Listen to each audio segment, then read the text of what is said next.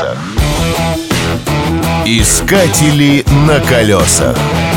Дорожный атлас. Полуостров Юкатан считается мексиканской туристической мекой. Туристы привозят деньги, которые повышают благосостояние местного населения. Поэтому улицы в городах чистые, а автопарк представлен японскими и американскими авто.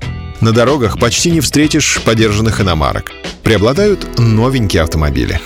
Большим спросом у мексиканцев пользуются скутеры. Транспортными средствами вполне можно считать передвижные торговые лотки на трех колесах. По улицам они движутся в общем потоке. Ограничение скорости на мексиканских дорогах составляет 90 км в час. Удивляет, что местные водители покорно его соблюдают. Для южан это не характерно. Возможно, причиной тому многочисленные фоторадары и авторитетная дорожная полиция. В населенных пунктах самым распространенным дорожным знаком является буква «Е», перечеркнутая красной чертой. Он означает «стоянка запрещена». Улыбку вызывает знак с изображением, напоминающим женский бюстгальтер. Правда, выпуклости не две, а три. Они сопровождаются надписью «Топыс», что в прямом переводе означает «колпаки». Знак предупреждает о лежачем полицейском.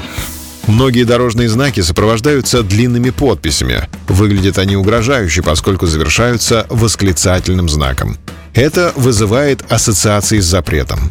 На самом деле содержание надписей вполне безобидно. Например, под знаком может быть написано «Не бросайте мусор на придорожную полосу» или «Соблюдайте скоростной режим». К самому знаку они не имеют никакого отношения, так что пугаться не стоит. На колесах. Искатели на колесах.